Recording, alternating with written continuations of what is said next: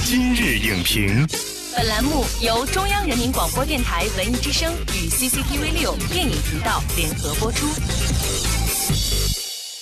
品头论足话电影，今日就评八分钟。大家好，欢迎收听文艺之声今日影评，我是陈明。拆弹不是你想做就能做，需要上天批准。拆弹专家，炸弹狂人，四年前在风暴中炸毁中环，四年后红磡隧道又成战场。刘德华合作邱礼涛，能否打造香港动作片新高？本期今日影评邀请北京电影学院副教授洪帆，为您解析《拆弹专家》商业猛片里的精雕细琢。欢迎洪帆，主持人好，观众好。我们先来一组快问快答，请用一句话来评价一下《拆弹专家》。八个字。不必苛求，质量不差。刘德华在上一部电影《风暴》当中把中环炸了，这一次要炸红隧，哪一个效果更好？我个人会觉得说这部影片其实是戏剧性更强。为什么呢？因为这部影片它其实在真正爆炸之前的这个情绪控制和心理张力会比上一部影片更讲究。我们都知道导演邱礼涛呢，之前拍的很多电影都是恐怖片，所以很多人怀疑他这一次担任拆弹专家的导演。不能够胜任这份工作，你觉得呢？他除了拍摄恐怖片之外，其实大部分的类型电影他都曾经尝试过，所以我对他还是有信心的。好，谢谢红帆，快问快答结束，下面进入全媒体扫描。新浪娱乐评论：拆弹专家不仅让观众看到爆炸，同时也引爆观众深埋在心里的那颗情感炸弹，真正的做到了情感和场面的兼顾，令人回味。新闻网评：拆弹专家火力全开，首次聚焦城市反恐题材，壮烈的爆炸场面，紧张的拆弹气氛，打造出非同凡响的港式警匪电影。一九零五电影网评：拆弹专家犹如刀尖上的舞者，他们每一次的选择都是和死神的一次博弈。拆弹专家让更多观众关注到了那些默默守护我们安宁的人们。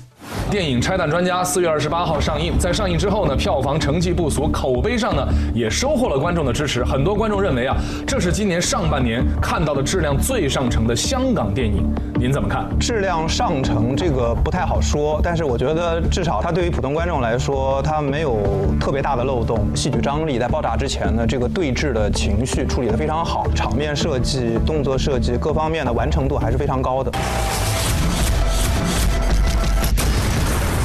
但是有欠缺的地方，就是这部影片其实不管是从人物塑造，还是从很多情节你仔细推敲的话，它其实还是有蛮多的生硬的地方。包括他和宋佳的就情感线戏剧化也很俗套的。所以我觉得这个影片它其实并不是以逻辑推敲的严谨来取胜的。这个影片它其实从导演的构思来说，他首先想的是场面，就是炸隧道。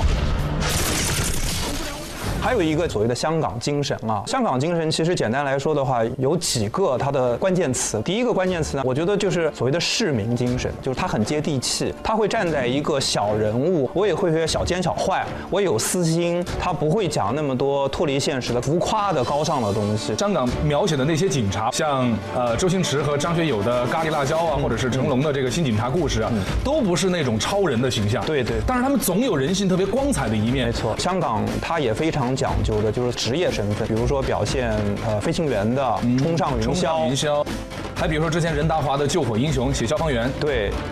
这个我觉得也是，就香港人的一种心态吧，就是我是一个打工仔，我要把我这份工做好，这就是我的本分。他虽然没有达到一个所谓的匠人精神，但是他这个职业操守，包括香港电影人，他们也会谈到说，我去做一个拍摄电影的人，我首先要对得起老板，第二步对得起观众，第三步是对得起我自己。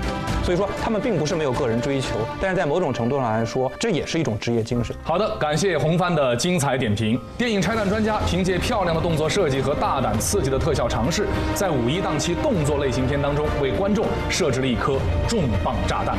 尽管电影在剧作上略有粗糙，却也粗中有细。导演邱礼涛用简单的“我是警察”四个字，为观众精雕细琢出了一个尽职尽责的香港精神。我们也希望这样的。职业精神可以为国产电影的制作带来思考。